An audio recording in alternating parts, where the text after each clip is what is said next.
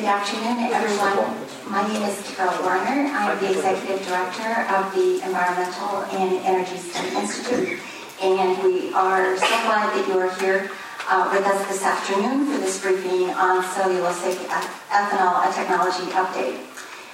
Um, we know that with regard to thinking about all of the innovative technologies we're going to hear about this afternoon, just wanted you to also realize we're having to be slightly innovative with regard to the arrangement of the room so that you would all be able to see a screen. So um, we will also plan to do our Q&A from the podium in addition to the presentations uh, to make it a little bit easier so everyone doesn't have to pivot. Um, so uh, in any event, we are very, very glad that you are here. We think that there is a lot of important information that we're going to hear from our speakers this afternoon. But before we start, with regard to our panel discussion on this important topic in terms of really looking at the kinds of, of technologies that are now at uh, going into production and are in production with regard to cellulosic ethanol. Uh, we want to hear um, from um, a congressional office that has been uh, certainly very engaged in this whole issue of biofuels and is very concerned with regard to what this means on the security side, on the economic development side, on the environmental side. So to open up our briefing this afternoon is Kalina Bacalov, who is the Legislative Director for Congresswoman Tammy Duckworth of Illinois. And so we are delighted to have you with us, Kalina.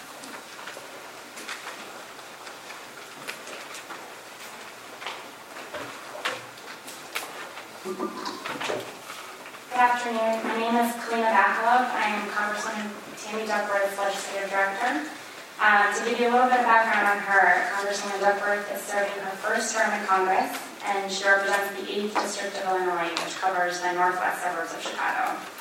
Thank you to the Environmental and Energy Study Institute for organizing this great event, and to our panelists for coming to the Hill today to share your valuable perspective with us. As congressional staffers, we rely on industry experts like you for on-the-ground updates um, and insight to help us better advise members of Congress in Washington. So we really appreciate you being here today, and we're looking forward to hearing about the exciting indus- um, progress that the industry is making. Congresswoman Duckworth, unfortunately, is not able to be here today, but she's very proud to take part in hosting a discussion on this topic. And I want to take just a minute to tell you why it's important to her. She has been a member of the Illinois National Guard for 23 years, and in 2004, she served as Assistant Operations Officer for a helicopter task force when her unit was deployed to Iraq. There, she experienced firsthand how risky and expensive it is to maintain diesel fuel supply lines in a combat zone. In her words, she saw fellow guardsmen and soldiers risk life and limb for this precious battlefield resource. So for her, renewable homegrown fuel is not only a matter of uh, critical importance to our environment and to our economy, but it's also a very real matter of national security. This issue is also very important to our constituents in Illinois. Um, our state is proud to be at the forefront of biofuel development and innovation. The biofuel industry supports thousands of well-paying green jobs in Illinois and across the country and her constituents understand that energy innovation means cleaner air, healthier communities, and stronger economic growth for our region. That's why in Congress, she has been a big supporter of efforts both within the U.S. military and the civilian sector to develop better, cleaner, and more efficient sources of energy. For these reasons and more, we all have a stake in the technological advances that we will hear about today. As Congress debates the future of the renewable fuel standard and the role that it plays in ensuring our, our nation's energy independence, it is encouraging and indeed necessary to hear the great progress being made in second generation fuel production. So thank you all again for being here. It's great to see such a great turnout, um, and I'm really looking forward to the discussion. Great. Thanks, thanks, Kalina. Um, and folks, there are, uh, if you want, you could take chairs up on the dais.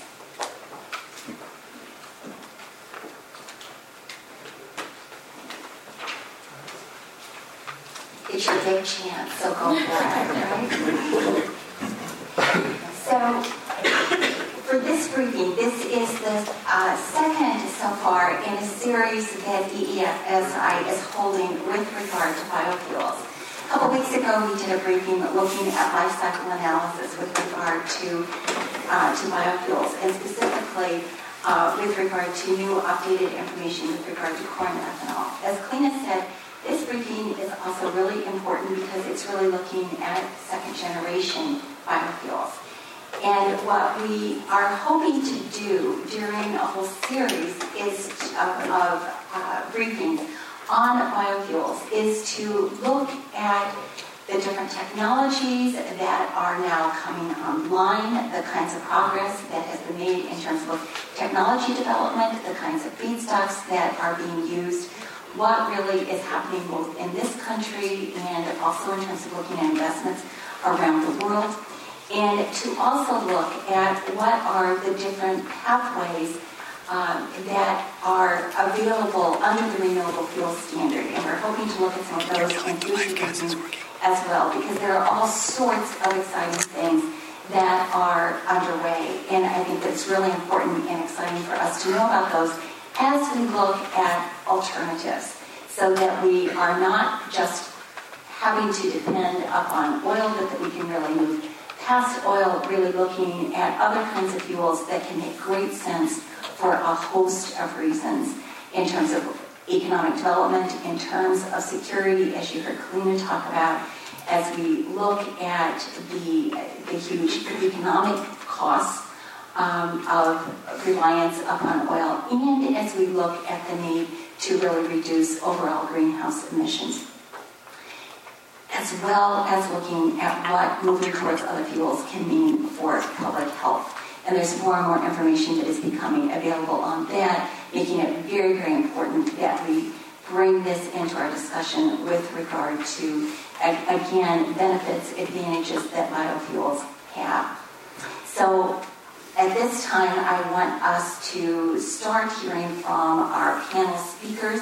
Um, each one has a slightly different take on things in terms of what they are doing, in terms of their technologies, in terms of the kinds of a little bit of difference in terms of feedstock or approaches. But it is all uh, important, important steps that are moving forward. So often we have heard on Capitol Hill and among the policy community overall, well, nothing is really happening, everything has is taking so long, therefore the policies with regard to renewable fuels really aren't working, and so it's really important to take this fuller look at what the situation really is so that we're really clear about the overall status and that we try to get really good, solid information out. And who better to hear it from than people who are industry leaders and are making it happen. So to start off our panel discussion this afternoon, we will first hear from Rob Walther, who is the Director of Federal Affairs with POET, and of course POET, DSM, have gone into production at a facility in Emmetsburg, Iowa, and we should not forget that this was viewed as such an important thing that the King of the Netherlands made sure to be there for the ribbon cutting. So uh, without further ado, Rob.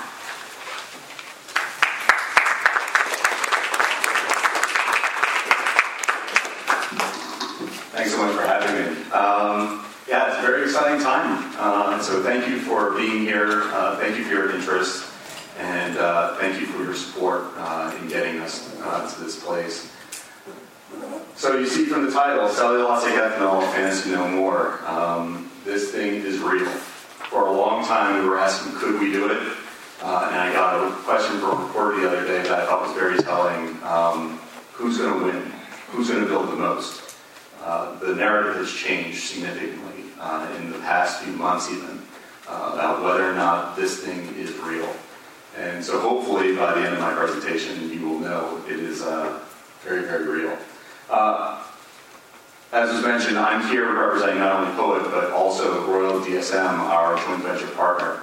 Uh, just as a quick background, uh, since not many people know POET, we are a private company. Uh, we produce 1.7 billion gallons of ethanol in this country. We're the largest. Um, we have 27 plants spread across uh, seven different states. So we are experts at making biofuels. DSM is a science-based company from the Netherlands. Uh, they brought $150 million to this deal to invest in the United States. Uh, and they have a suite of products spread across many different uh, sectors, uh, including healthcare and nutrition. Um, the best way to think about this joint venture is that Poet is the hardware company and DSM is a software company. And together we make something that works. So there are three key takeaways that I hope I will leave you with today. The first is that cellulosic biofuels have arrived uh, at commercial scale. Uh, the second is that 2014 and 2015 uh, are uh, an inflection point for advanced biofuels. This is really the point at which we will say, when we look back, we transitioned from first generation corn ethanol to second generation uh, cellulosic and advanced. And the third is uh, why it's important. And it's important for consumer savings, uh, national security, and uh, GHG reductions, amongst a host of other things. Uh, but with that, I think it's time to introduce you to our cellulosic plant, uh, Project Liberty.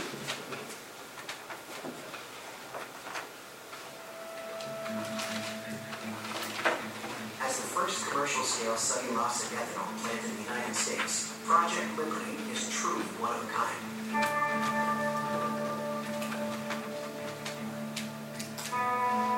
But what exactly did it take to make this fantasy a reality? To start, it took a capital investment of a quarter billion dollars.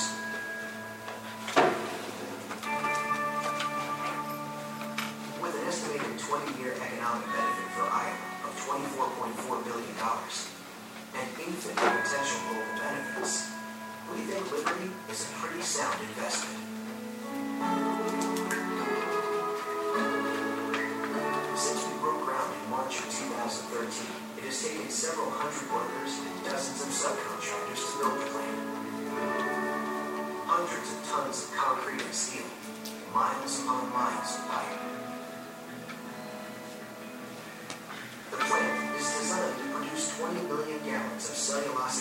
Per year startup, with that number growing to 25 million gallons over time.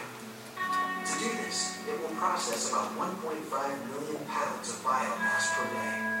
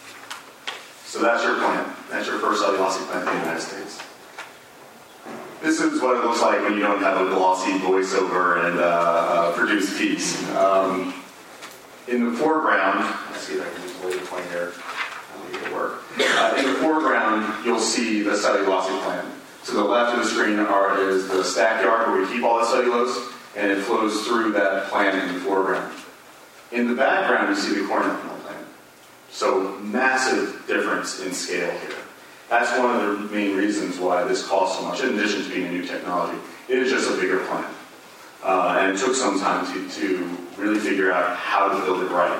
It's a bigger erector setup, so to speak. Uh, just a quick recap of what you heard in that piece. Uh, this is a plant that will produce 25 million gallons of 90% emissions-free fuel. Uh, just consider that for a minute. 90% emissions-free fuel.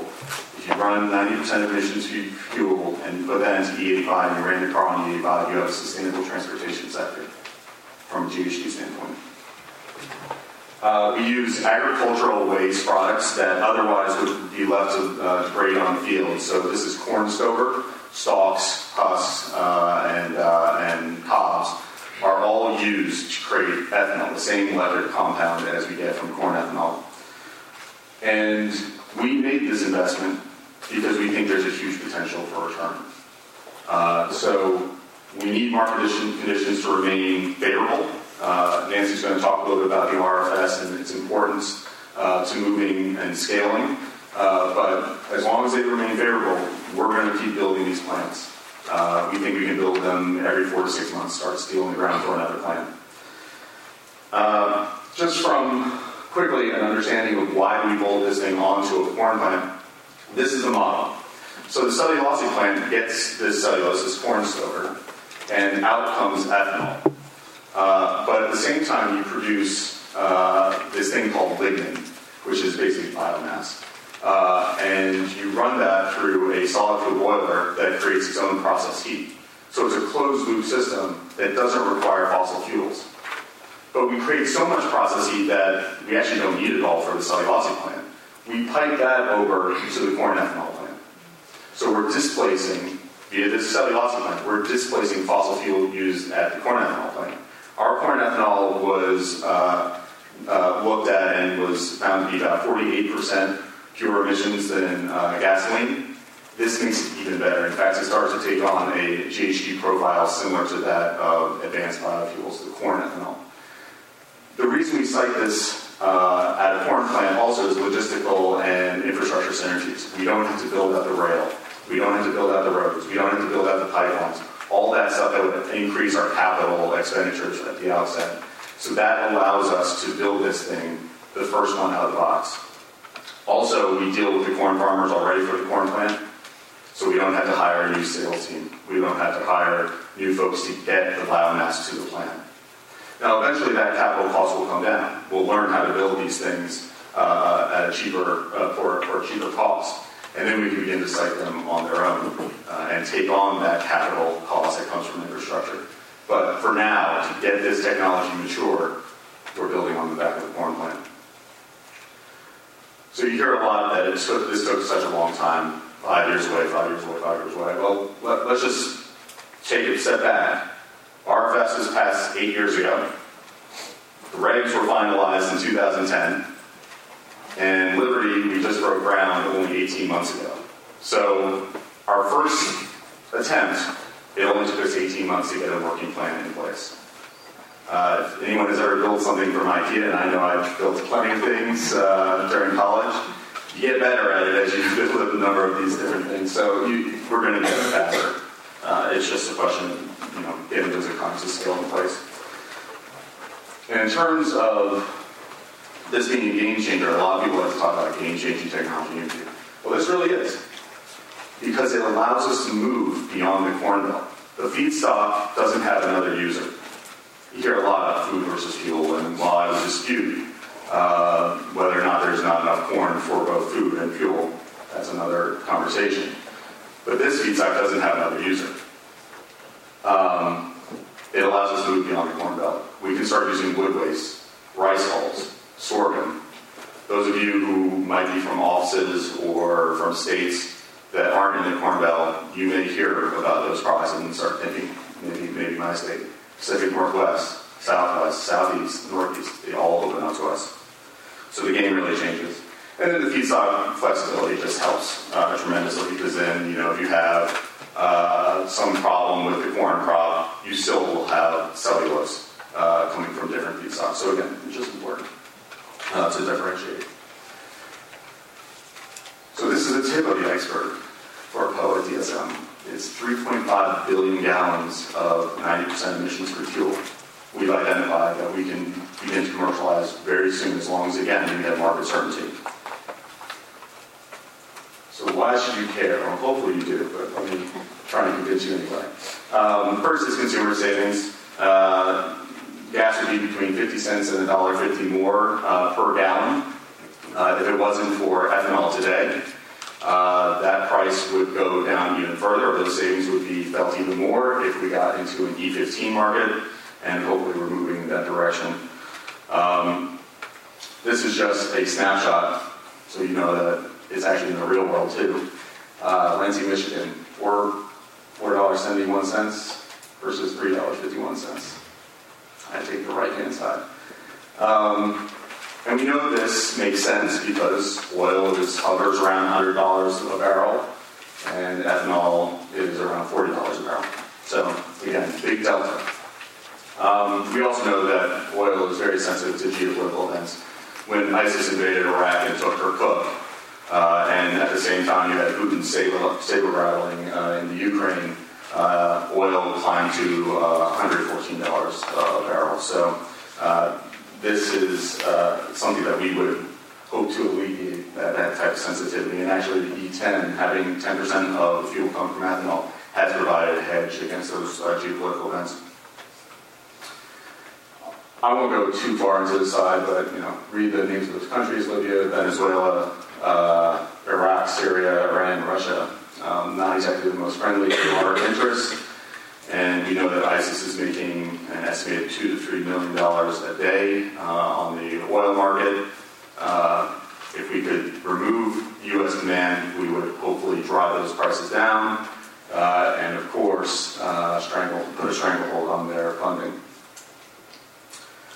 Environmental sustainability, cellulosic ethanol must, by definition under the RFS, be 60% better uh, than uh, gasoline's 2005 greenhouse gas uh, emission levels. Ours is 90%. Um, and you see the single plant will reduce over 210,000 CO2 per year. There's some question about removing biomass off the field. We only remove 25%. And what we've seen actually is that not only helps farmers become more productive, but it reduces their demand for fertilizer uh, at the beginning part because you have the sun able to hit the ground and they, they're able to get uh, better yields uh, earlier or better conditions earlier on. So uh, again, this is beneficial also from a greenhouse gas perspective. So where will the industry expand? Like I said, Nancy's going to hit on market uh, issues around the RFS, but if the RFS debate turns um, and you see some sort of tweaking of it or administrative uh, uh, malfeasance there with regards to the, the, intent of the Congress, there are other countries out there that are clamoring for us to do uh, to bring cellulosic to them. Brazil has a requirement of E30. Europe, uh, like we talked about with Putin, is looking for options, and cellulosic is very, very attractive to them. We've been getting approached by them quite often. And China has not only energy problems, but also public health problems. They don't really care as much about CO2 as they do about mercury, SOx, NOx, etc. So they, they are looking for uh, options that uh, will keep people healthy. So these are some of the photos that we're seeing right now. This is the industry that's being created around cellulosic. And the question is, do we keep going forward in this country? We have strong RFS, we do. But this is happening. It's real. And thank you for being part of it, those of you who are here and help craft the law. So thank you very much.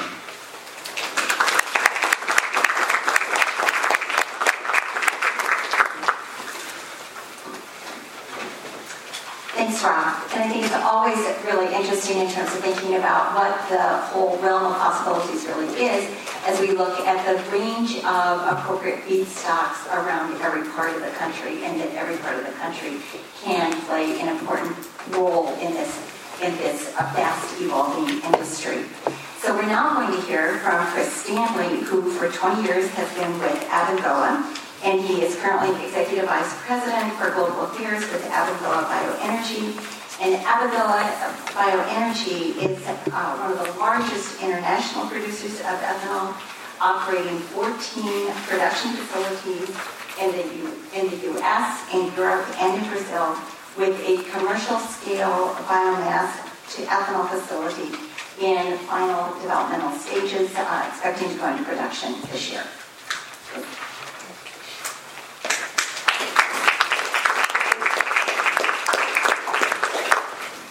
Thank you very much, and uh, thanks again to all of you for coming. I think you're going to hear a lot of the same messages today from all of us uh, at, the, at, the, presentation table, but uh, I want to expound on a few things that Rob said and then tell you a little bit about our plan. First of all, why do we need renewable fuels right now? The United States is producing more petroleum than it ever has. It's projected to produce even more. Um, you know, do we still care about energy security? Do we still care about the price of oil? And the answer, overwhelmingly, is yes.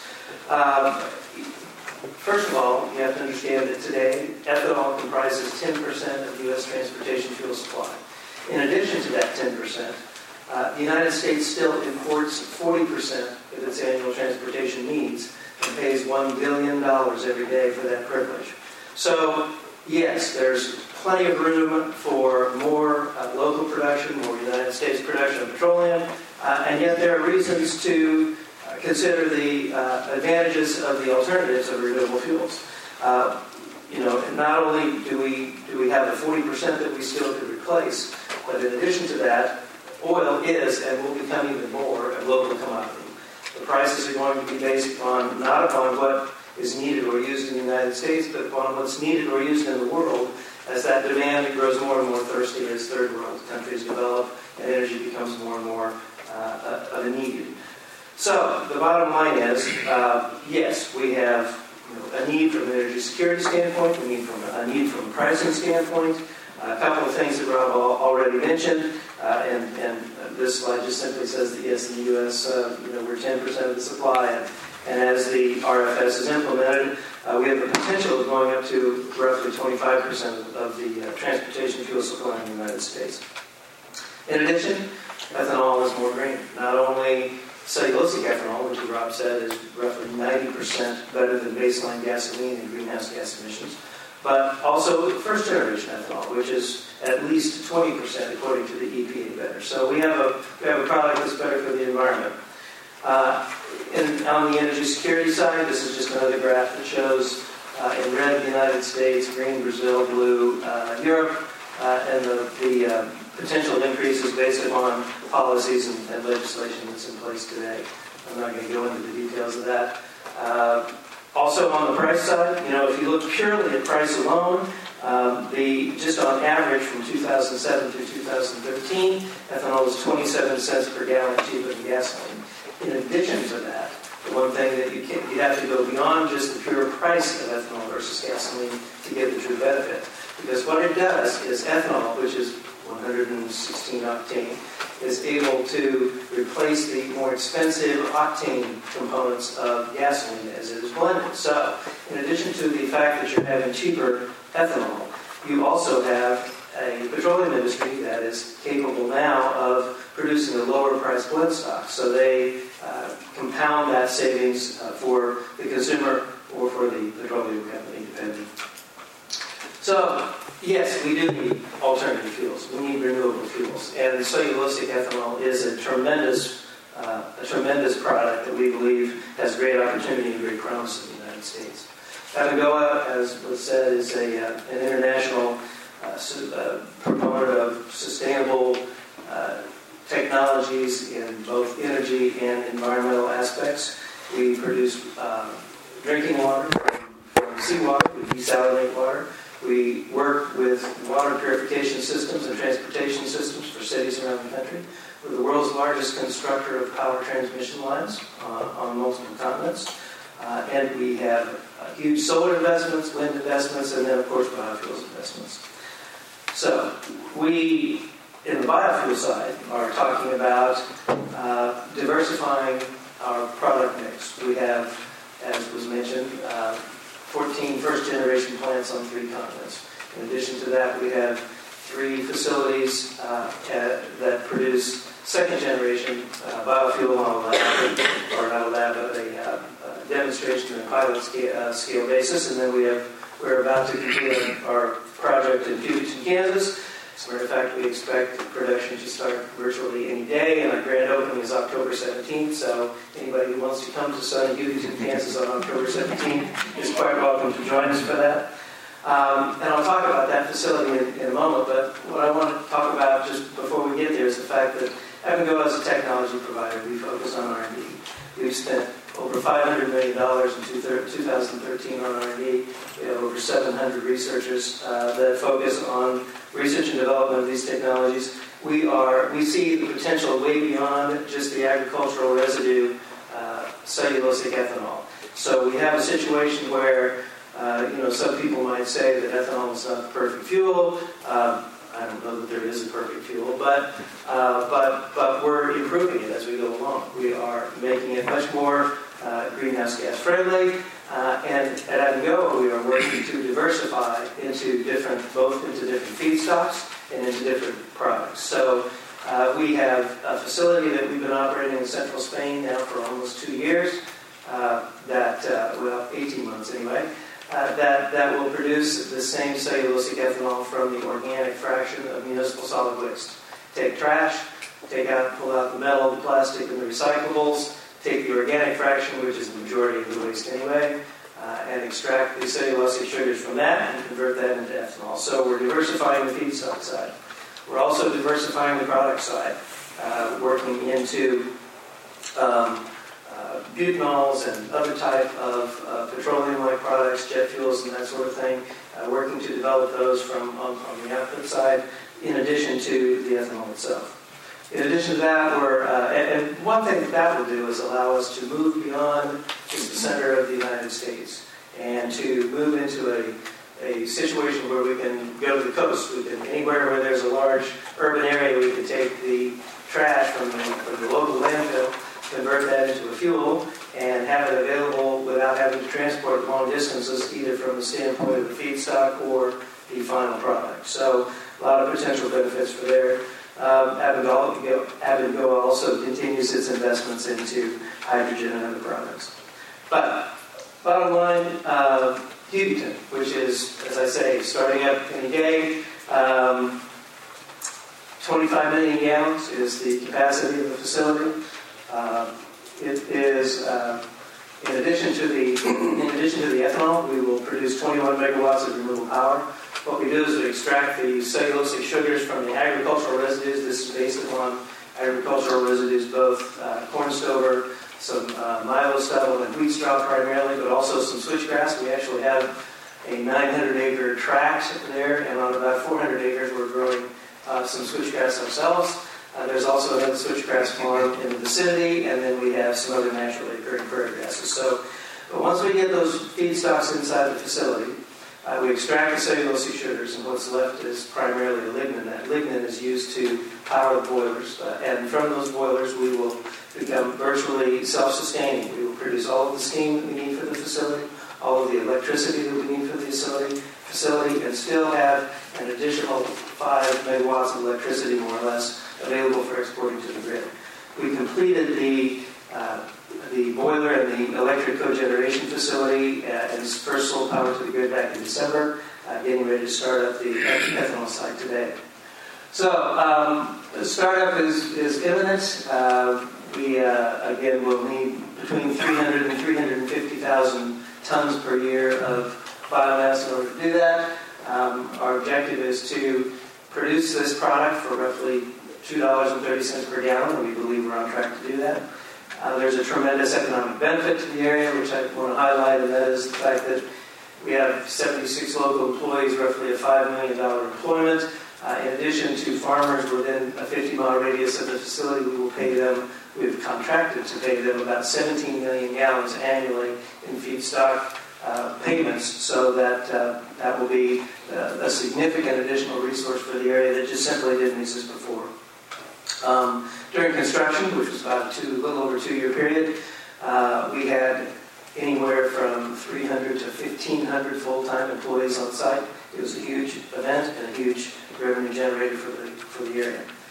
Uh, the facility itself, this is a relatively recent picture about oh, six, to eight, six to eight weeks ago. You can see the biomass bales in the foreground for uh, uh, areas of input, uh, which is where the, right in front of those biomass bales. In the upper right-hand corner or background is the uh, the boiler itself. That's about a 10-story tall structure, and then uh, biomass bales in, in the back. Uh, that's one of our bale storage areas. We have multiple satellite storage areas, and then we do a lot of on-farm storage also. Uh, newer than that, this was actually just within the last few days. It is uh, there's a picture of the facility ready to run. Uh, once again, uh, you know the, the size is just hard to describe. This is a picture of the uh, bale unloading area. We we uh, are using square bales for our facility, and we have created this facility so that only one person can go to the with, with the with the trailers that we have, have built and modified. One person can drive to the field, load an entire stack of feedstock onto his truck, drive to the facility. We can unload four trucks at a time, uh, and this just again just the driver and back up to the facility, and it's all an automated process. So he can unload this this uh, feedstock into the facility and go from there. This was a picture of the boiler back in startup in December when we started that up. Again, uh, roughly a 10-story tall area. Um, I kept asking for pictures of people because we had 1,500 people on site and no one ever gave me pictures of people. But they said, well, if you look, you know, you can see like eight or 10 guys on the catwalk. I said, okay, that gives me some idea of perspective, but that helps a little bit. Um, the obligatory night picture taken by one of our employees with a drone. Had a pretty cool deal on that. Um, one thing I wanted, wanted to talk about, and then I'll sit down, uh, just kind of the improvements that have been made just in the last four years. As Rob said, we've been working on this technology for some period of time. We're very happy to have it finally come to fruition, and we do see great opportunity. Um, but the um, I want to talk about the benefits, the improvements that we made. First of all, enzymes. We've developed our own proprietary enzyme that, that we utilize in connection with uh, this facility. Um, and in general, industry-wide, the cost of enzymes have gone down dramatically. For us, the cost of enzymes have gone down from $1.85 a gallon to roughly 50 cents a gallon. We think they have a lot of improvements still to go. Um, yield costs have gone down 20% uh, in that same four-year period, and, and yields themselves have improved from 55 to 75 gallons per ton. That's huge. That, that is what has allowed us to make this product, frankly, at a operating cost that is cheaper than gasoline is sold for on a per gallon basis today. Uh, this is a picture of our facility that, uh, in central Spain, in Salamanca, Spain, that takes uh, uh 25,000 tons of municipal solid waste and produces up to 1.5 million liters of, of ethanol from that. So um, I, I, will say that we have decided that we, we have operations in Brazil. We are very interested in licensing, marketing, building these facilities all around the world. Our next facility, we started development on in San Luis, Brazil, uh, and we are very excited to uh, continue with development there. And assuming, uh, and, we have every belief that the Environmental Protection Agency and the U.S. Congress will continue to support the RFS and continue to do what's going on, uh, or continue to do what is uh, necessary to keep the policy in place. So, um, with that, we look forward to future investments around the world.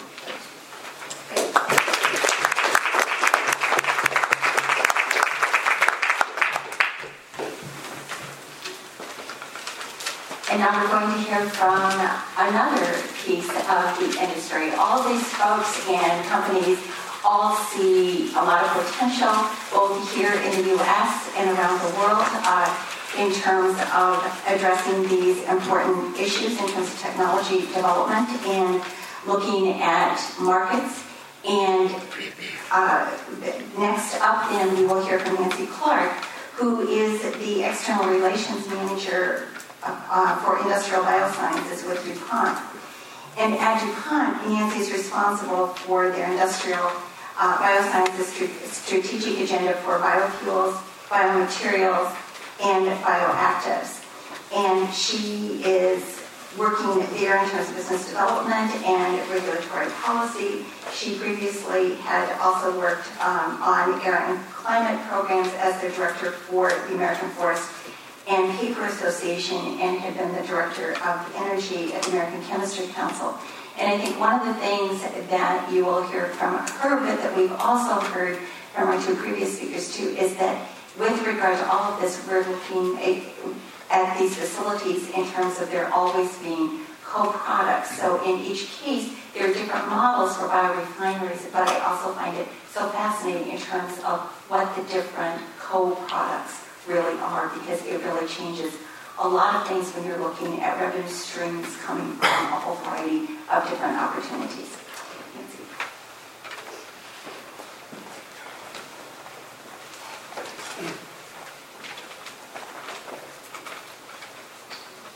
Good afternoon. Nancy Clark um, with DuPont Industrial Biosciences. Um, I want to start by congratulating my colleagues. Um, it's been a little while since we've gotten some updates um, in, this regard on um, the Sagos ethanol plans. Um, and I want to congratulate their progress. Um, I find it exciting, all the detail that you had to share today. Um, so thanks very much. So DuPont um, is also under construction on a cellulosic ethanol plant. Um, ours is uh, scheduled uh, to be completed uh, for construction and commissioning uh, later this year. Um, and we've been essentially practicing this technology for more than 10 years. Um, in cooperation with the Department of Energy, we opened a research and development uh, facility in Vonore, Tennessee um, back in 2009. Um, we've been producing cellulosic ethanol at that facility since that time uh, on the order of 250,000 gallons per year. Uh, we've donated all of those gallons to the University of Tennessee um, for use in their um, advanced fuel fleet there. So we're confident uh, in our technology ability. The, uh, the, plant that we're under construction on in, uh, in Iowa is um, essentially just a larger scale version of that R&D facility.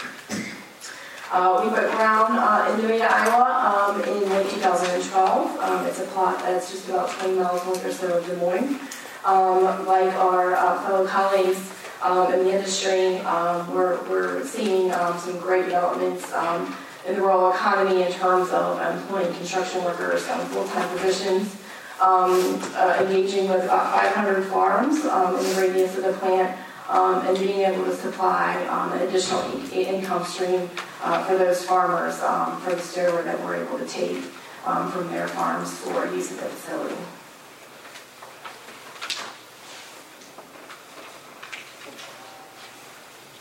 So again, um, we're harvesting stover from about 815,000 acres um, in a 30-mile radius around the plant. Um, the stover uh, is taken off the field using a very data-driven science approach, um, so that we're not taking any more stover than is necessary um, in order to preserve the soil and water health um, in the area. Um, and, and to be able to take the stover uh, back to the plant um, for, for feedstock use uh, for the facility. So DuPont's um, approach is, is somewhat different um, in terms of our business objective um, for what we'd like to do with the, the, the plant and the technology. Um, we basically want to um, package um, the technology and the know-how in a couple of different ways. The feedstock uh, development, so through our DuPont Pioneer seed business, uh, we have significant relationships with farmers. Um, we have uh, the ability to partner with other U.S. companies um, for the um, equipment that you, you'll see here in a, in a photograph that I'll show of the facility. Um, we want to uh, be able to package uh, the technology know-how. Um, we also have the ability uh, to um, license the enzymes for the development of cellulosic ethanol. And so we want to be able to put that together in, in the package um, to license it to others to be able to build similar plants uh, to one that we're currently under construction on. In the meantime, we've uh, been partnering with quite a number of parties. Um, the United States Department of Energy through a, a, a memorandum of understanding um, to develop a sustainable um, a feedstock program. Um, Iowa State University has a wonderful research department, um, and we've been able to partner with them, um, taking advantage of the relationships with farmers in the region um, because of Pioneer's um, existence um, in Iowa for some time. Um, and uh, again, using that um, scientific approach um, and Pioneer know-how on for uh, agronomy um, to use a very science and, and data-driven approach to be able to um, maintain the sustainability of, of harvesting the stover. This is a photograph that was taken um, at the, the site um, about a month ago. Um, construction um, is going extremely well. We're very pleased with the progress, um, and we're on track to uh, complete that um, late in 2014.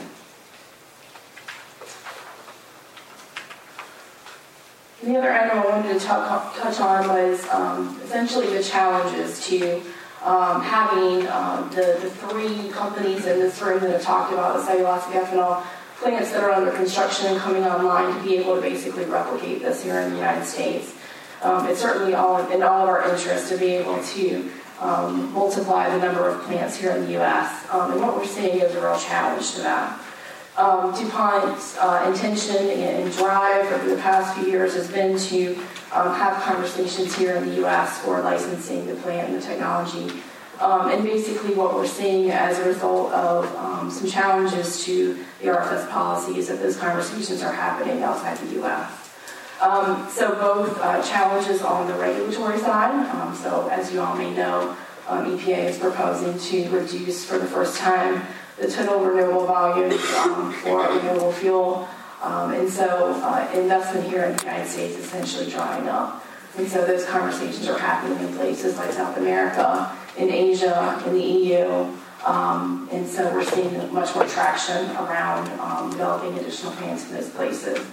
Um, I don't think, however, that that story has completed itself yet, and we still have a chance to make sure that the additional plants are built here. Um, and that can happen with support of the policy both through Congress and um, having EPA uh, change course in terms of the rulemaking for the renewable fuel standard for this year, but also for additional years. That's it. So thank you very much.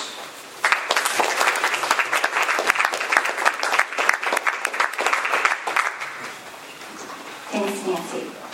And our final speaker this afternoon is Amy Davis, who is with Government Relations for Novozymes North America. And of course, Novozymes is an international bioinnovation company uh, and enzyme producer that is uh, deeply involved in the development of biotech materials and products for application in detergents, biofuels, food, feed, and sustainable agriculture.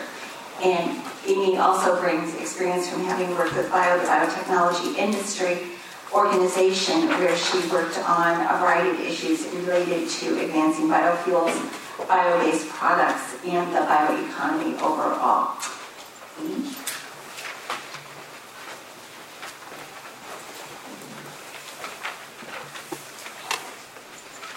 Thank you, Carol, and thanks to EESI for putting on this event, to all of you for attending and giving us your wonderful attention. Uh, I wanted to come at this from the angle that Novozymes does, which is um, the first commercial cellulosic ethanol plants are coming online in the U.S., as you all just heard, which is fantastic news. Um, but the investment in this industry uh, in this country has actually been happening uh, in a significant way for at least a dozen years, if not more. Uh, and that's, uh, that's the way Novozymes thinks about this technology. So I'll start just briefly. Who is Novozymes? Uh, as Carol said, we're the world leader in what we like to call bioinnovation. Uh, we strive to change the world together with our customers and create the necessary balance between better business, a cleaner environment, and better lives. We were founded in 1925. We're a $2 billion global biotech company um, with 33% of our sales in the U.S. As Carol mentioned, our main business area is enzymes. Um, in nature, enzymes kickstart biological processes. They're proteins. They're found in all living things. But in industry, enzymes replace chemicals and accelerate production processes as well as save water, energy, and raw materials, all while increasing performance. Our other core business areas are agricultural biologicals, industrial microorganisms, and biopharma technology and ingredients. We are 6,200 people worldwide, over 1,200 of those in North America. As you can see, the U.S. portion of our map is getting quite crowded, which is great. We have nine uh, site locations here in the U.S. We have over 700 products in more than 30 industries. We don't make end products, including ethanol, um, but we are technology providers to many products that you encounter in your everyday life. 13 to 14 percent of our revenue is invested back in R&D. We're an R&D intensive company, and we currently hold more than 7,000 granted or pending patents.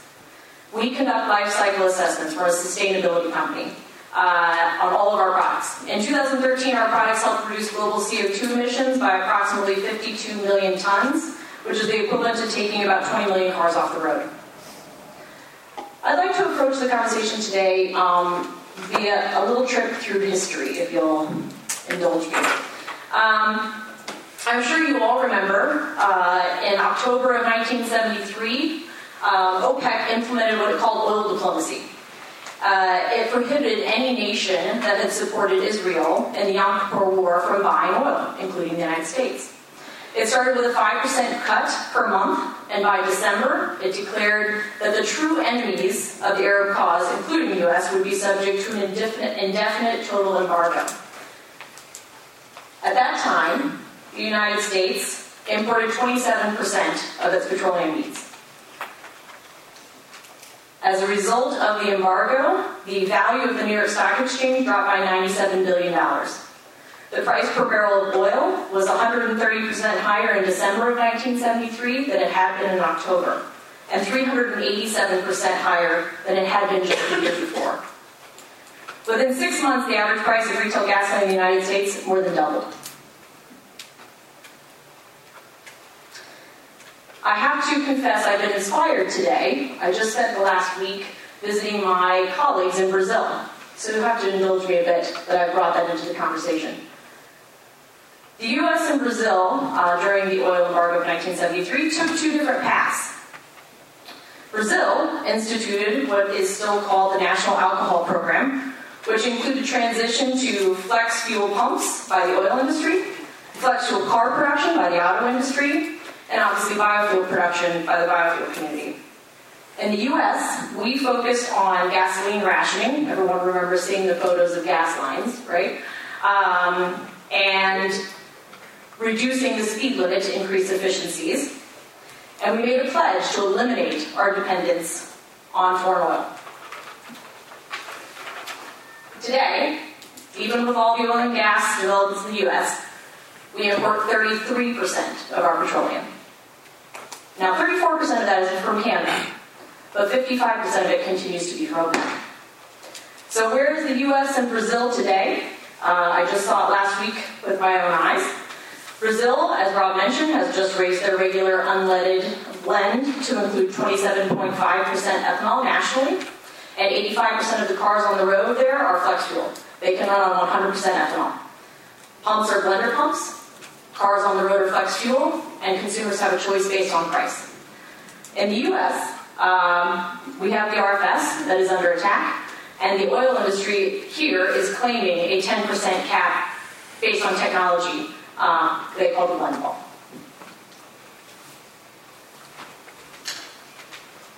Uh, in more recent history, the next energy crisis we all remember was September 11, 2001.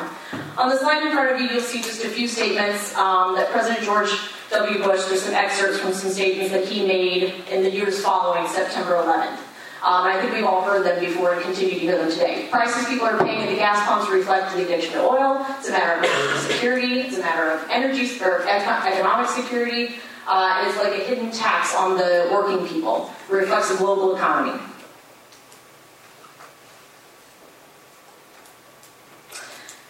So that leads us to the enactment of what we're here to talk about today, the 2005 and 2007 Renewable Fuel Standard and the industry it created. So let's remember, why did we pass the RFS back in those uh, two years?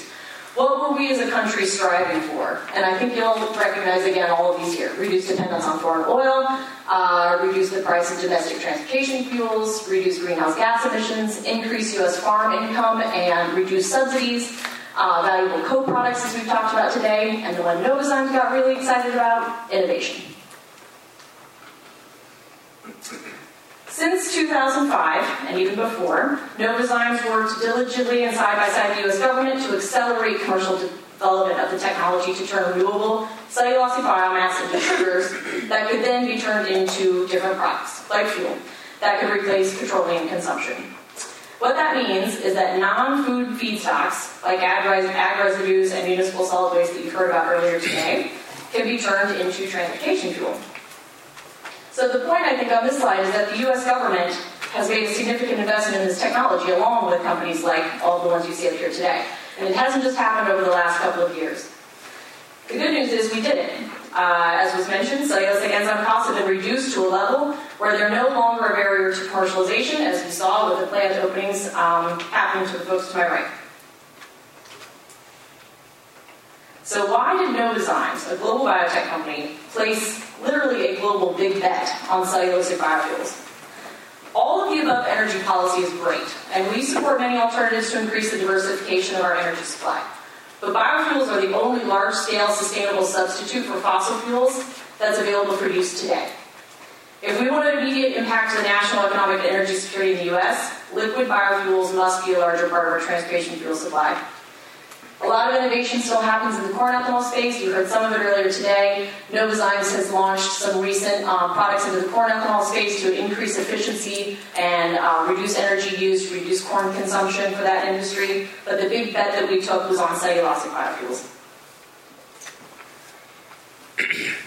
So, like everyone else, this is our new manufacturing plant. Ours began in 2012. Uh, so, you know, back when the RFS was passed, we knew that we needed incre- increased manufacturing capacity globally. Um, clearly, the RFS had a huge impact on where we were going to site that facility. We wanted to be here in the United States, ready for our cellulosic partners when they got to this point, which is starting up their cellulosic facilities. And so uh, we began operations in 2009, opened the plant in 2012. It's operating today with 100 full-time uh, careers leading tech, we're leading technology to the conventional and advanced biofuels industry. That plant right there is expandable eightfold um, for the full capacity of the RFS.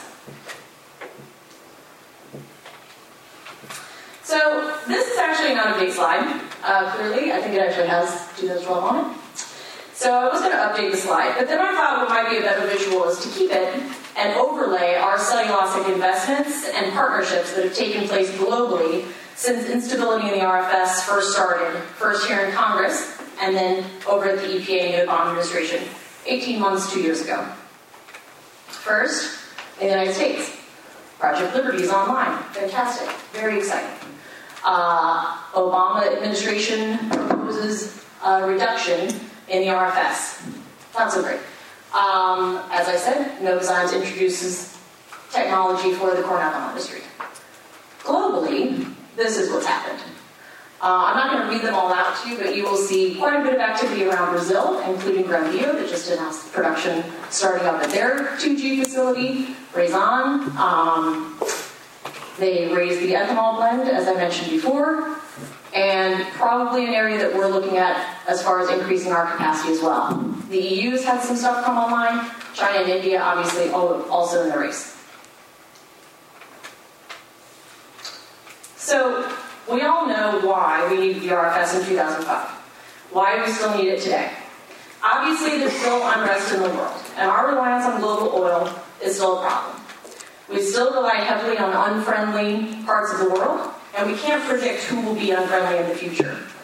The U.S. consumer deserves a choice at the pump for cheaper, cleaner domestic fuels. Cellulosic biofuels need a market, and the investors need to see that there's a market. Think Rob touched on that earlier. The technology that we've developed here in the US for the cellulosic industry will be commercialized. As I mentioned at the beginning, a lot of investment has already taken place in this industry and it'll commercialize. We do look at this as a global market. The United States should be able to take advantage of the technology that developed here. I would also mention that even if your state does not ever get a manufacturing facility or ever sells an ounce of biomass to this industry, every state and every district has a stake in this game. If you are paying less at the pump as a consumer, that means that that money that you don't spend on gasoline, you can spend in your local community at other businesses. And that's a benefit for everyone. In closing, almost 81% of the world's proven oil reserves are located in OPEC countries. But this is the world according to agriculture.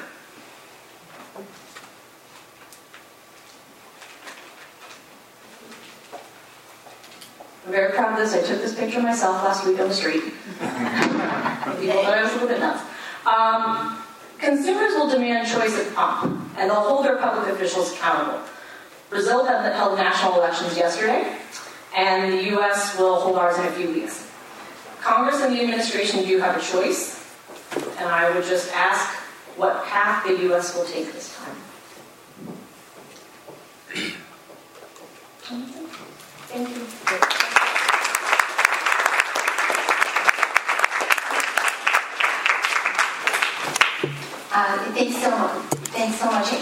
Providing that kind of a context in terms of putting all of this in perspective uh, with regard to the issues that we're dealing with here in the U.S. On a policy side, looking at all of the technology investments and now production that is moving forward, we thought that it was terribly important to make sure that we all were aware of what really is happening in this very dynamic and innovative industry. And as you heard, very international industry. So let's open it up for your questions and comments, and if you could identify yourself, please, when you uh, ask your comment, and then I'll ask whoever you're addressing your question to to come over here. So it won't be so difficult to, uh, to respond. Any questions, comments? Okay, over here first. My name is Brent Nelson. I'm a AAAS Science Technology Policy Fellow. Um, for Evan and for Poet, you guys both talked about um, and referenced cost per volume, um, so cost per gallon, cost per barrel. And I was wondering if you could comment on what the actual numbers are for cost per energy, because you have different energy contents for ethanol and gas.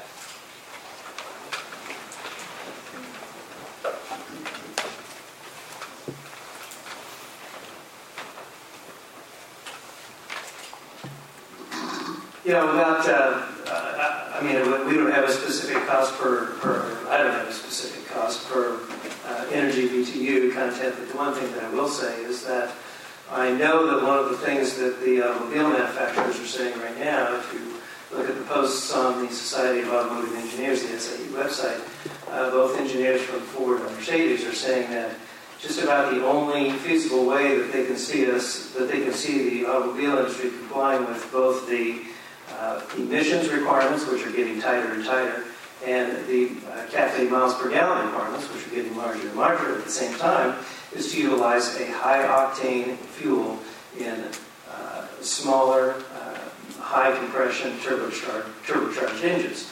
Um, and in order to get that high octane fuel, they also note that the only feasible way to do that today is with uh, like a 25 or 35 uh, percent ethanol blend. And what they, according to their websites, that basically eliminates any kind of mileage loss based upon a BTU basis. So I think the way that we're heading, to answer your question in a roundabout way, is to say that, that there can be no mileage loss depending on the way vehicles are tuned and the way that the fuels are formulated. Anybody else want to comment? Okay, great. Um, okay, Hi. Hi, folks. I'm John Caupert, the Executive Director of the National Corn Ethanol Research Center. And Amy, in particular, I appreciate your comments taking a direct shot at the EPA. I think that's warranted. I think their proposed ruling last November was completely absurd. Um, so, so my question, I'd like a 30-second comment from, from each person, if they don't mind. If if the White House doesn't get this right on this final ruling by the EPA, what are your thoughts or what are your company's intentions on continued investment in R&D and innovation? Thanks. okay.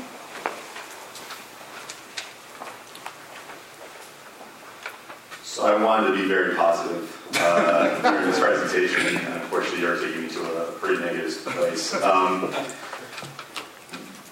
the RFS as designed created 15 billion gallons that can be satisfied by corn ethanol.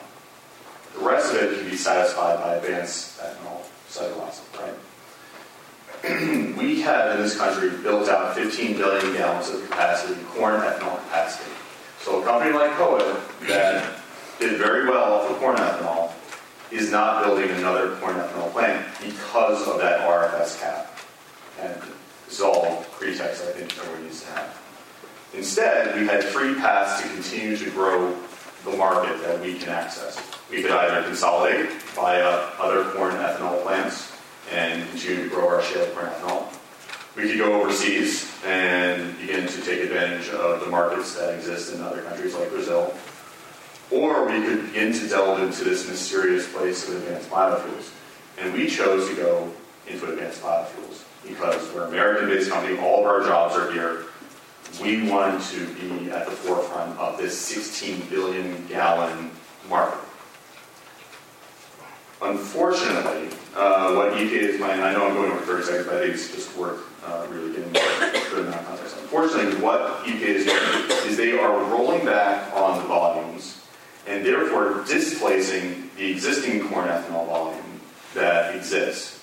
So it puts a company like mine in a place where we have to ask ourselves, well, if they did it to the corn ethanol, could they do it to advance? Could they, if we put in this investment, will they roll back on us? And actually, more importantly, the investor asks that. Remember, we need to sign offtake agreements to get these, these gallons out the door. We can't sign those offtake agreements because the, the customer are the oil companies. And they choose to say no to us. So the RFS was an, was an off-take agreement replacement. It's a market correction device. Some people say mandate, economists would really call it a market correction device. And if you take away that certainty, if you take away market certainty, you take away revenue certainty. If you take away revenue certainty, then you take away rate of return on investment certainty. And the investors will jack up your cost of capital. So all of a sudden, that 6% return I had to provide, all of a sudden, because we're considered more risky, becomes 10%, 14%, 20%. And so it just becomes, you know what, we're done. We're going overseas. We're going to start buying corn plants. I hope that answers your question. But it's really important to remember this thing opens up market access to us in what is otherwise a closed fuel market. Thank you.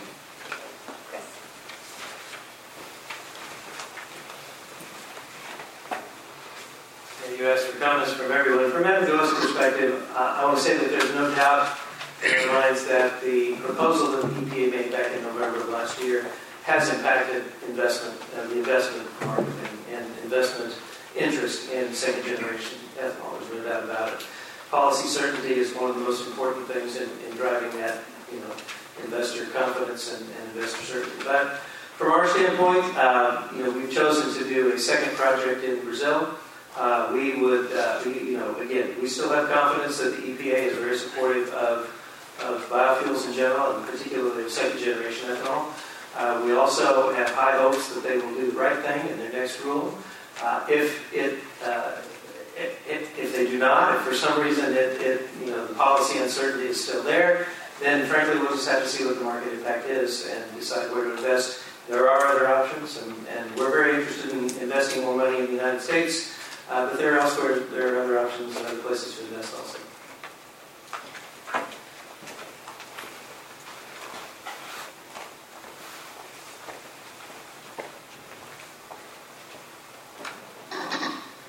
So I think, as I mentioned, um, you know, DuPont really had intentions to um, license the technology here in the U.S. and, and um, made uh, great um, strides to be able to do that. Um, at the time when EPA issued the proposed rule is when we really saw to see that we, we saw investors pull back um, from those conversations. Um, and so I think what will happen um, if EPA uh, stays the course with these reduced uh, volumes is we'll continue to see um, a lack of investor interest here in the U.S. Um, and continued conversations and project development in other countries.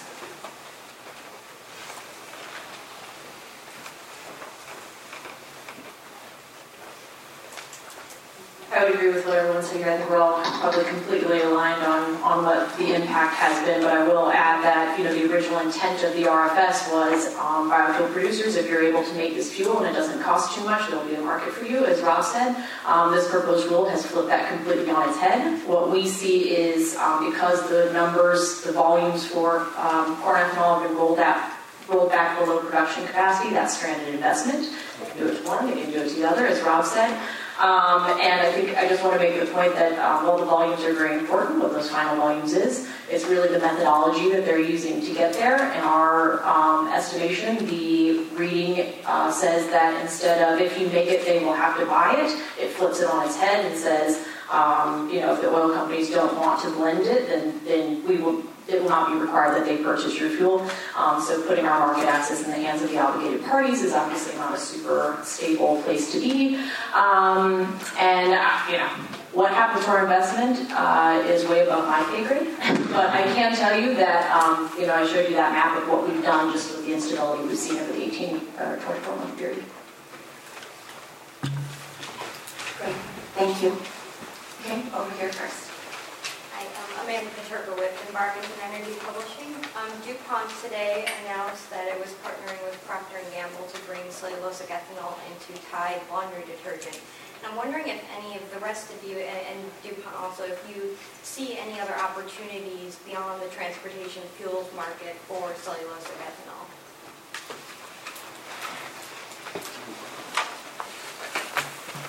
Everybody wants a piece of this one, David. Uh, yes, uh, but it doesn't necessarily just have to be cellulosic, and this goes back to the other question, why would we build, the cellulosic ethanol is the same molecule as corn ethanol.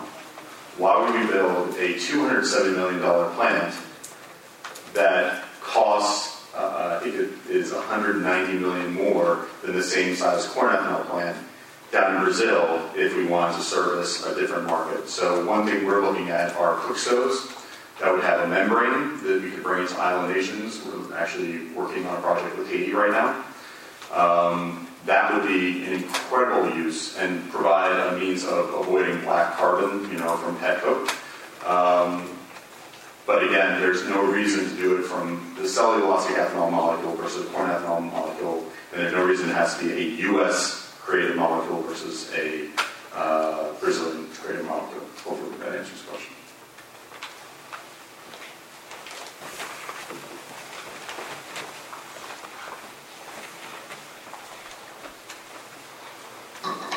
So thank you for mentioning the project. Um, you know, I think that there is a real drive um, on the consumer side uh, to be able to incorporate more bio-based uh, products into our everyday consumer um, options. Um, and so this is just yet another example of some of the bio-based products um, that can be incorporated um, in a sustainable way into the products that we buy at the grocery store. Um, but I think that you know both the corn ethanol and the cellulosic ethanol industry have a number of um, co-products that are going to be coming off of these facilities um, that can be used to displace other fossil-based alternatives um, that can really improve um, our um, greenhouse gas emissions in terms of the uh, electricity that we're using in this country, um, but also to replace some alternatives in the products that we use every day. Great, okay, there's a question, okay. Uh, Back there, and then you'll be set. Okay, go ahead. Uh, Hi, Peter Wright, I'm freelance. Um, I've got a question for everybody, and then I've sort of got individual questions. Is that okay? Well, we'll see, okay. Well, the question for everybody is, uh, what is a uh, acceptable number for the cellulosic ethanol RFS Okay. requirement for, uh, for this year and next year? Um, You know, kind of ballpark, I don't know it puts you on the spot, but, um, and then uh, individual questions. Um, Rob, you just mentioned the cook stoves. Um, That's wonderful. I mean, I pay fifteen dollars a gallon for ethanol in, in Home Depot for my uh, cook stove and my boat. Uh, You guys can kind of beat that, you know, and, and people, I think, would buy, you know, you know, green, green alcohol. Um, uh, Let me just sort of knock off the questions all at once, if that's... Sure, okay. go, go ahead. They're short questions. Okay, Um, POET, um, I'm sorry, when's the next one and where? Blank. Um, I was very disappointed. I saw all your slides and I looked really, really close, and I know you guys do a lot of solar. I didn't see any solar PV in any of your plants, but you know, maybe there's a reason. Um, Amy, I'm going to jump to you. I know you don't remember the gas lines, and that's a compliment. But, um, and, and this is sort of a question for everybody too. If you look at a blend pump, you know, E15, E20, E30, you never see octane numbers. And octane is the whole missing, you know, argument in all of this. And I'm, I'm glad it was mentioned a little bit, but uh, and I'm sort of leaving you that question, but anybody can answer it. That was it. okay, And you can talk from there as far as I'm concerned. as okay, far all as- right, if that's yeah. okay, then just make sure your mics are on. Go ahead. Okay. So the first question to me was about cook stoves and how there's demand. Uh, give me your name and I will definitely try and get some uh, Wonderful. memories out to you. Um, The, the, the important question was, uh, what, what should the RFS be for cellulosic ethanol for this year and next year?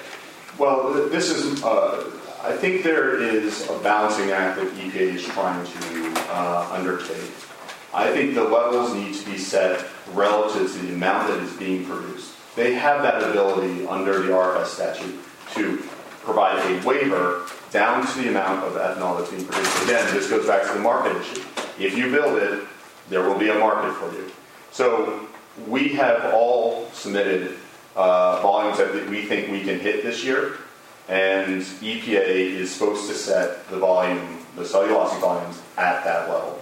Um, and it allows us to go back into the investment pool and tell them, look, you invested, this investment in the technology has a home, we're getting revenue from this product, invest in the next one. Uh, where's the next plant going to be? Where's the next cellulosic plant going to be? Um, I think we will know uh, once we have a final rule, because that will probably dictate where we go. Um, a bad rule, uh, and hopefully it's understood what a bad rule looks like with this methodology that gives great uncertainty to the investment community, sends us to a country that has uh, other incentives. Remember, we don't receive taxpayer dollars. We have the RFS, we have market certainty. If we get rid of that market certainty, we get nothing here really to compel us or to move us into the marketplace. So then we look at Brazil with their EATS 2070 30 mandate. Um, we look at Thailand where they have a tax holiday that they're offering. China, which would just bend over backwards uh, with a host of incentives, suite of incentives. So um, we, we will see where the next plan is. If you like the role, will you make an announcement shortly thereafter about U.S.? Uh, I wouldn't feel comfortable saying one way or the other. I'd echo, from Abengoa's standpoint, I would echo Rob's comments on, on the EPA. Uh, the EPA is, is the one who's in the best position to determine these numbers because we've all had confidential communications with the EPA about what we expect to produce this year and next. Uh, and in addition, the EPA is the only one that knows for sure what is going on in the pathways that they're issuing. They've recently issued a, a biogas pathway that, that, potentially could add uh, significant gallons of cellulosic ethanol both this year and in the future. So they're really the only ones that, that know. Uh, Abengoa, of course, is one of the world's leading providers of uh, CSP, thermal solar. Uh, and, and yes, no, we don't have thermal solar in Hugoton, Kansas, but we have thermal solar in many other places. Two of the largest projects in Arizona and uh, uh, California. We also have PV projects. We also have uh, renewable power from wind and other other things. But but this one is uh, renewable power from biomass, and that's what Hugoton is. So I think just to add to what my colleagues um, indicated about the cellulosic volumes, I think the other side of the story um, needs to be that, you know, as we um, accommodate the cellulosic ethanol that's coming online, um, we don't need to then thereby subtract from the first generation corn ethanol industry. It doesn't help us at all to raise the cellulosic volumes, but then to cut the first generation corn ethanol volumes. And so that's the other side of the story there. Um, as to the question around the photovoltaics at, um, at DuPont's um, cellulosic ethanol facility, thank you for um, recognizing that technology. Um, that's certainly something that's important to our business. Um, but I think as you've heard today from all of us, um, you know, bringing the cellulosic ethanol technology in these plants online has really been a priority, um, and so we really wanted to focus there. And um, so certainly we could have incorporated other technologies and other um, opportunities in those plants. Um, it, it, certainly would have um, sidelined us or, or, or, delayed the process. We wanted to make sure that we could bring um, this fuel online as quickly as possible. Uh, and then quickly on the octane. Um, I didn't hear a specific question there, but I agree it's a big part of the story, so um, certainly should should continue to be. Um, and on the volumes, I would agree with everyone here. And like I said before, it's the methodology, and if the methodology is right, the numbers will take care of itself. But generally speaking, if it's made, um, it needs to be up to the statute requirements. Um, we need to see that it's going to um, find a place in the market. Otherwise, it's difficult to build build additional capacity. Um, and I would also remind folks that we are so far delayed this year that we basically have 10 months of actual data for the year, so I would um, think it should be relatively straightforward. Thank you. Yeah. Okay, um, here first and then we'll come back to you. Hi, I'm Brian Oaks, the National Association of Wheat Growers. My question is specifically for Abengoa as it relates to your new Kansas facility. Are you receiving any biomass crop assistance program funding from the USDA? Abengoa is not. We think some of our providers may uh, may be doing that, and we have, uh, by the way, even though we're about 80% corn stover, but uh, the next largest uh, source of our feedstock is wheat straw, just for your information. Okay, back here. Um, Mark Carr, uh, Channel Design Group.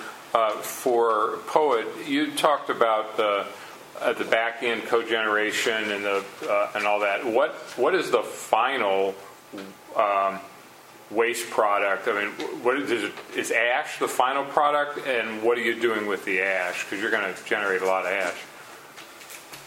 Yeah. at- You don't have to look at me.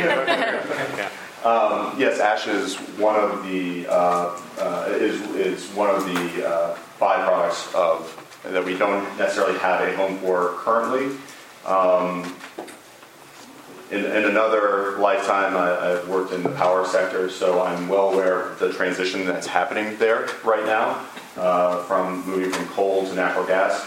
Um, and as you see that reduction in coal, uh, there will be a dearth of fly ash available uh, to cement companies. So uh, that is certainly an area that we're looking at. Um, the conversations uh, are ongoing, but uh, currently the co-product uh, that you uh, that generates the most revenue is the heat, because these plants, while they are together, they are uh, organized independently. So the Liberty plant, the cellulosic plant, sells heat to the corn plant. So the corn plant is actually a customer of Liberty.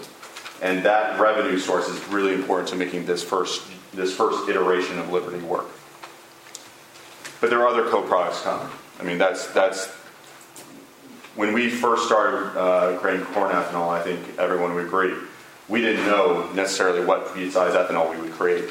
And now you're starting to see all these technologies, all these applications come out of it.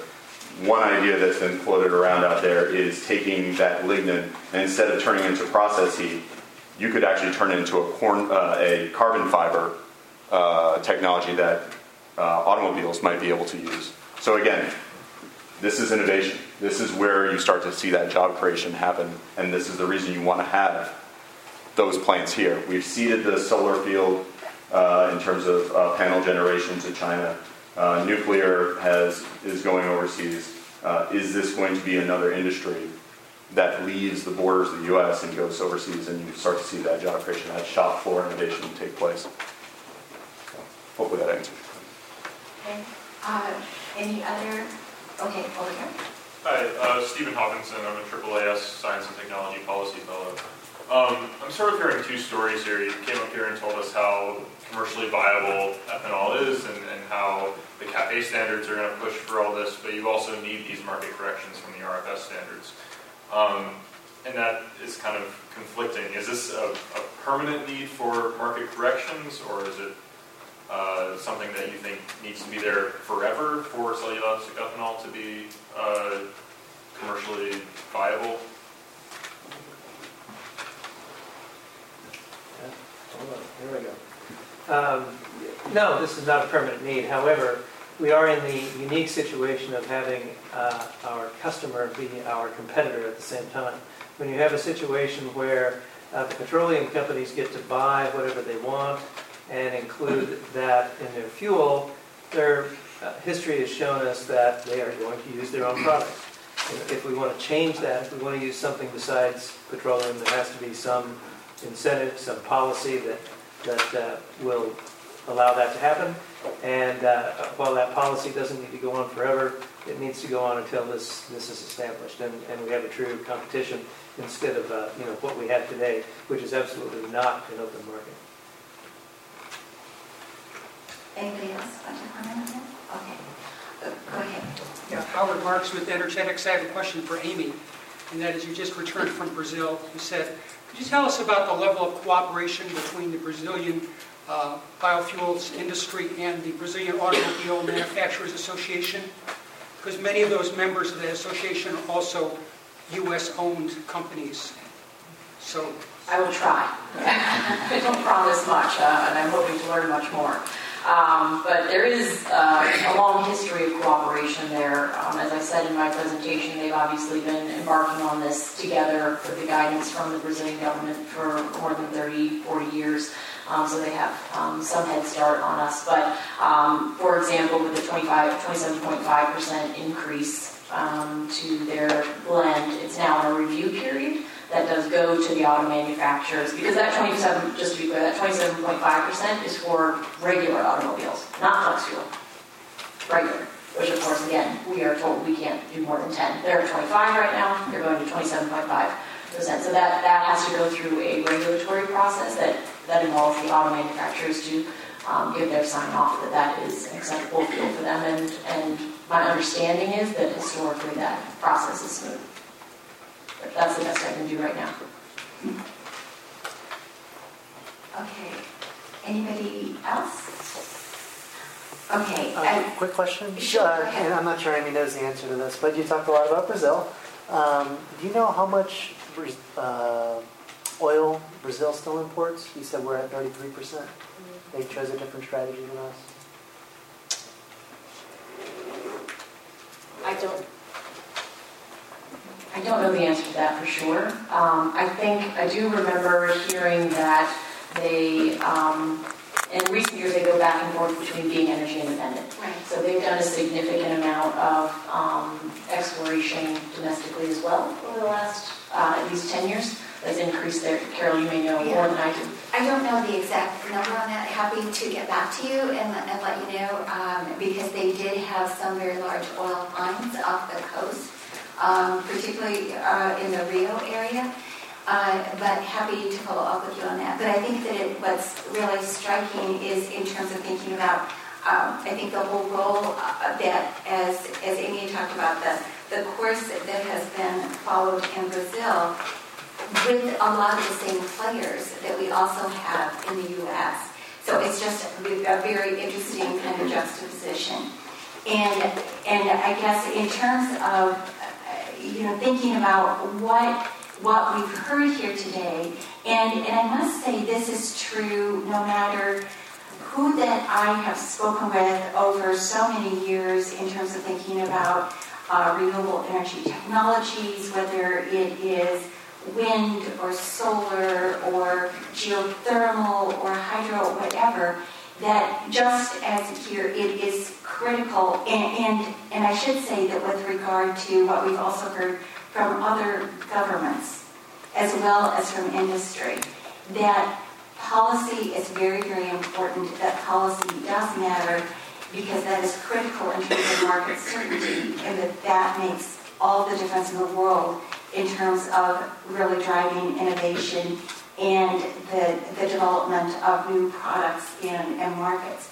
I think that it's also absolutely fascinating in terms of, as we learn more and more about the huge array of products that can come out of biorefineries and that can be responsive to all sorts of, of needs and opportunities depending upon where you are and what those market, various market niches are in terms of thinking about bio-based, bio-based products as well as fuels and how that can all be very complementary. And, and I think that we are also dealing with a very, very uh, uh, major challenge because as you also heard right now in terms of thinking about the whole role of policy and as a couple people mentioned too, that there are a variety of pathways available under the renewable fuel standard that have actually also been coming on strong and and where have really increased over the last certainly over the uh, this last year, including things like biodiesel, biogas, um, renewable uh, uh, gasoline in terms of looking at drop-in biofuels. That there are a whole array of things that are there. That that makes getting some degree of policy certainty that does allow for a whole market expansion terribly important, and that there are a whole array of, of benefits. And uh, we would submit a variety of issues, including public health, as well as the need to address carbon um, and security that are really important for us to take a very clear-eyed look at so that we really are, make sure that we're informed, making smarter choices, but understanding what really has happened in terms of sort of this whole investment that really has occurred and indeed are not phantom fuels, but are here in commercial production, and that this is actually a very, very exciting time. So I want to thank all of our speakers. I hope that you all got something out of this briefing. The presentations will be up on our website. If you have questions, please feel free to contact us. And as I said, we're really hoping to do uh, additional briefings in a series to look at uh, ever more kinds of biofuels that really are coming into the market and, and show great potential uh, as, as we move forward, as we look for alternatives to the status quo. So thank you all very, very much for coming, and thank you for a wonderful panel.